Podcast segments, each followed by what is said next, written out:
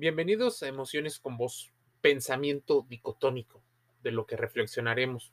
Porque seguramente te ha pasado, has escuchado o has visto que hay personas que ponen entre claros y oscuros, que hacen que el pensamiento sea muy polarizado.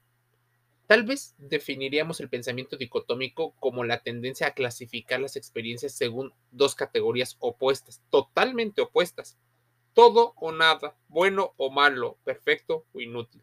En ese sentido, no existen las graduaciones, no existen términos medios o escalas de colores, sino que el mundo está interpretado de una forma altamente polarizada.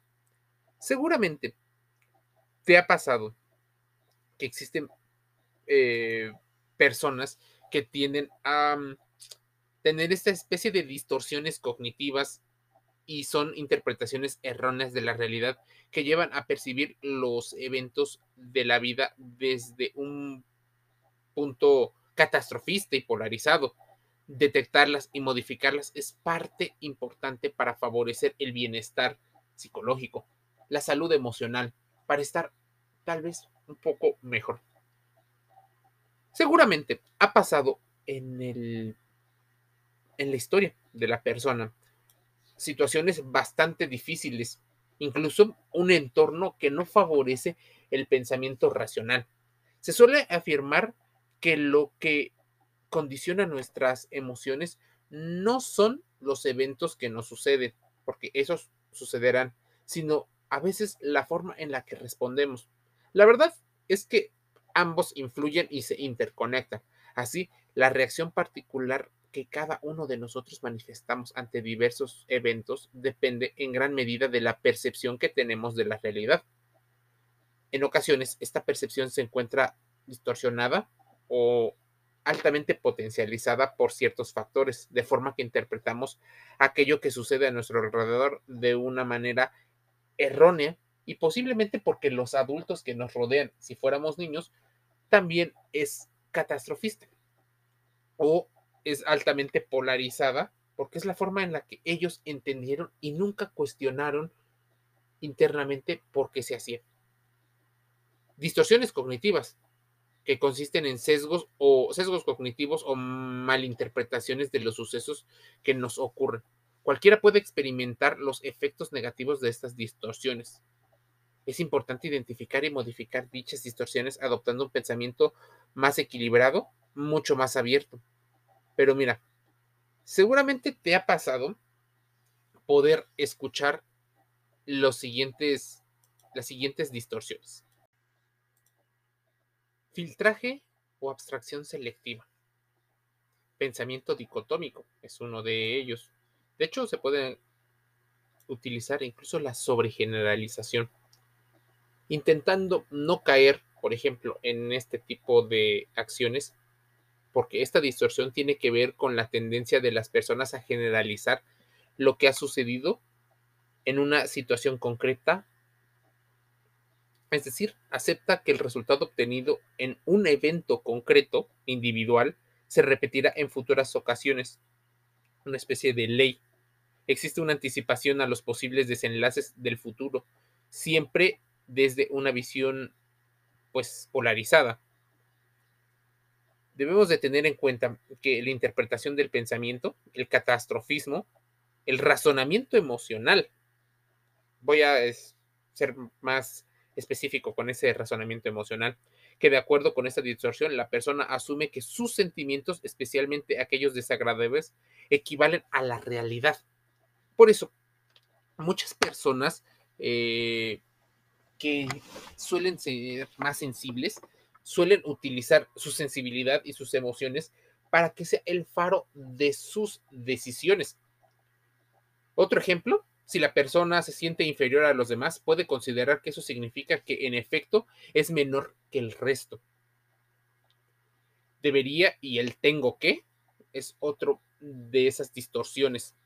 Intentar tener la razón y el exceso de razonamiento, la personalización, la negación ¿Cómo abordar entonces las distorsiones cognitivas como el pensamiento dicotómico? Bueno, ahora que ya sabemos que son distorsiones cognitivas y qué tipos pudieran llegar a existir, Acudir a terapia psicológica es una forma excelente para poner en tela de juicio en un ambiente seguro estas creencias que llegan o llegamos a tener las personas. Normalmente los profesionales de la psicología recurren para conseguirlo a técnicas conocidas como, eh, bueno, hay una especie de reflexión y de reestructuración cognitiva en búsqueda de que el individuo identifique y modifique aquellos pensamientos automáticos y un tanto irracionales que tienen en su día a día para permitir detectar cuando dichas distorsiones están apareciendo y qué emociones le suscritan o suscitan. Normalmente este tipo de creencias y pensamientos son importantes eh, fuentes de ansiedad, enfado, frustración, ira, ya que su connotación es comúnmente negativa. Muchas personas con el pensamiento dicotómico han tenido grandes problemas. Una de las tantas situaciones es poderlo identificar, porque así se podrán obtener mejores resultados. Pero ¿qué pasa con el pensamiento dicotómico siendo específico? Porque para algunas personas el mundo se resume en blanco y en negro, en todo o nada, real y real, bueno y malo. No existen esos grises. Tenemos que tener en cuenta que vivimos en un mundo en el que no podemos ser absolutistas. Nada es completamente de un solo situación, es multifactorial. No podemos resolverlo con un eslogan o con una sola palabra que englobe y que reduzca nuestro esfuerzo mental a entender muchas cosas. En emociones con vos se busca que se haga una reflexión de los múltiples factores que llegan a ocurrir en la vida. Aquellas personas que solo viven en los extremos tienden a polarizar la forma de entender las cosas. Este pensamiento dicotómico les genera grandes problemas, pero tal vez fue un mecanismo de adaptación y mecanismo de defensa ante la situación de la incertidumbre, de la inseguridad y tal vez hasta de la violencia que se vivía en su entorno primario aprendieron a responder de esta manera en búsqueda de poner orden y que no haya estos dos pensamientos opuestos. El pensamiento dicotómico entonces es aquel en el que solo se clasifican en extremos cualquier circunstancia, sin tener en cuenta los matices o el contexto. Por lo tanto, las personas que utilizan este tipo de pensamiento de manera regular polarizan sus decisiones y sus actos, de forma que si la persona elige hacer una cosa se centrará únicamente en eso, independientemente de que pueda afectar otras áreas o aspectos de su vida. Tengamos en cuenta que las personas que utilizan este modo de pensamiento tienden también a generalizar blanco o negro, todo o nada. Imagínense qué llega a ocurrir. ¿A quién afecta el pensamiento dicotómico? Pues a la persona que lo tiene, pero también al entorno. Ver la vida desde una perspectiva polarizada es habitual en niños y en personas eh, que llegan a desarrollar principios o altas eh, signos de trastornos eh, mentales, trastornos psicóticos, trastornos de personalidad, problemas de ansiedad o incluso personas que tienen el estado de ánimo o problemas con el estado de ánimo.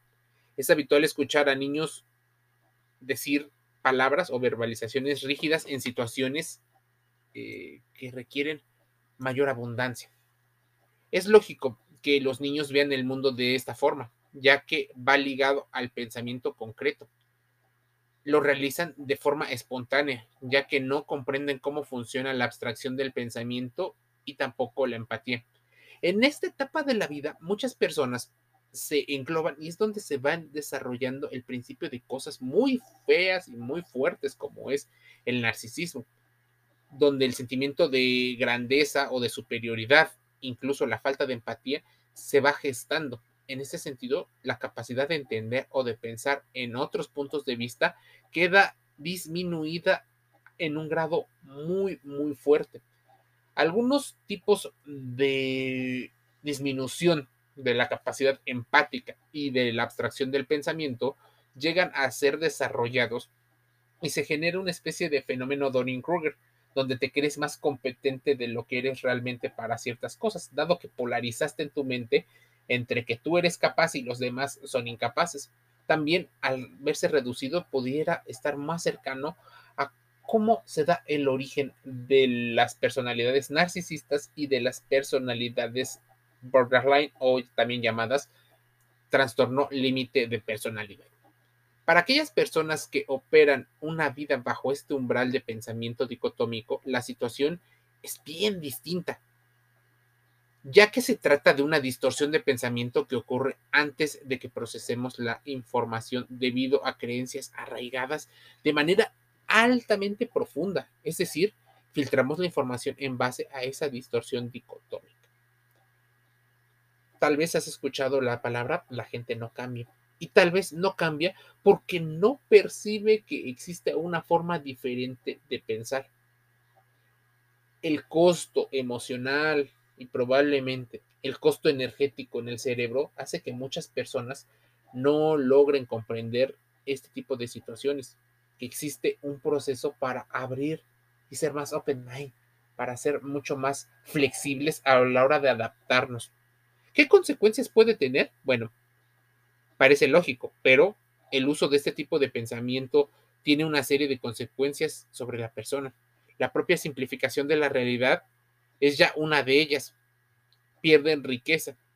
También, ya que la persona que utiliza este tipo de pensamiento dicotómico está obviando todo un abanico de posibilidades de pensamiento y de acciones que se limitan a su manera de actuar, pueden tener problemas habituales de utilizar este tipo de distorsiones, ya que optan por utilizar el método que más les conviene o que más familiarizados estén, teniendo en cuenta que los patrones tóxicos o patrones disfuncionales de comportamientos pueden ser los más comunes para ellos. Imagínense, vienes del caos y no sabes relacionarte de otra forma más que no sea el caos.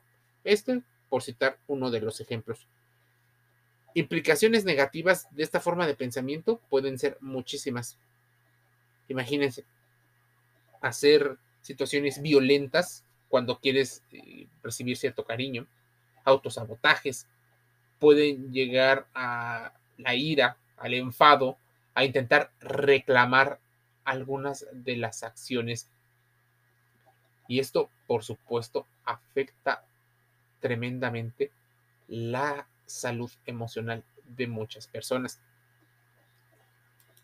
En, el entorno, pues por supuesto, afecta muy fuerte porque el pensamiento dicotómico puede llevar a pensar que la gente tiene grandes problemas y que es mejor dejarlas fuera, aislarlas. Mucha gente relaciona el pensamiento dicotómico con trastorno obsesivo compulsivo, con el TOC, con el trastorno bipolar, con la esquizofrenia paranoide, con el TLP o borderline.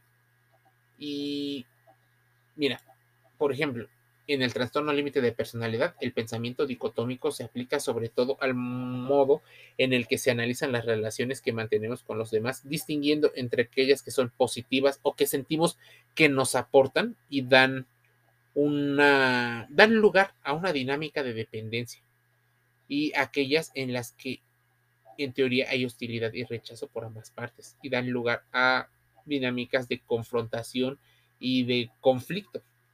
En las personalidades esquizofrénicas paranoides van de la mano con una forma muy marcada de pensamiento dicotómico, ya que hace que se establezca una clasificación radical entre personas que no suponen una amenaza y otras que forman parte de un complot o estrategia para someter a la persona a través de brujerías, intentos de envenenamiento, espionajes y todo clase de situaciones negativas. En el trastorno bipolar, en la fase de tipo maníaca, la inestabilidad emocional también se corresponde a una gran facilidad para hacer que una persona o una experiencia pueda pasar de aportar vivencias agradables y positivas a generar totalmente una reacción de ira y de elevada frustración.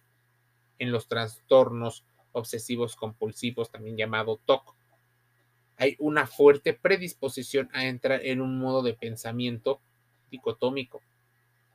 Aparecen las obsesiones que deben ser resueltas a través de la compulsión o hay algún elemento que se sale del conjunto de reglas y nociones de orden desde las cuales la persona analiza todo lo que le ocurre en la vida. Intentar tener un diario personal es una costumbre que se ha ido perdiendo, pero es importante para que identifiquemos qué es lo que está pasando y de alguna manera empezar a hacer un trabajo realmente fuerte con respecto a nuestra salud emocional. Algunas personas mm, dicen que bajo cierta situación paulatina, progresiva y en un ambiente eh, seguro, exponerte a situaciones un tanto eh, coyunturales o algunas situaciones un tanto ambiguas para que genere cierta tolerancia a estas situaciones. Buscar apoyo en una red como amigos, familiares, buscar asistencia psicológica sería lo más importante. Así, emociones con vos te hace llevar a la reflexión. Tal vez sientas identificado algunas situaciones, pero es importante que contrastes toda la información que aquí te decimos. No somos psicología, pero buscamos entender qué ocurre con nuestras emociones, qué ocurre, por qué sentimos ira cuando ocurre un fenómeno, por qué sentimos molestia, ansiedad, enojo, por qué hacemos rabietas, por qué nos tachan de intensos, por qué tal vez se le tacha de locos o de desorganizados a ciertas personas. Emociones con vos, gratis, el podcast en Spotify, en Google Podcast, en Amazon Music Audible, en Apple Podcasts, iTunes, Deezer y otros canales. Suscríbete. Nos escuchamos el día de mañana.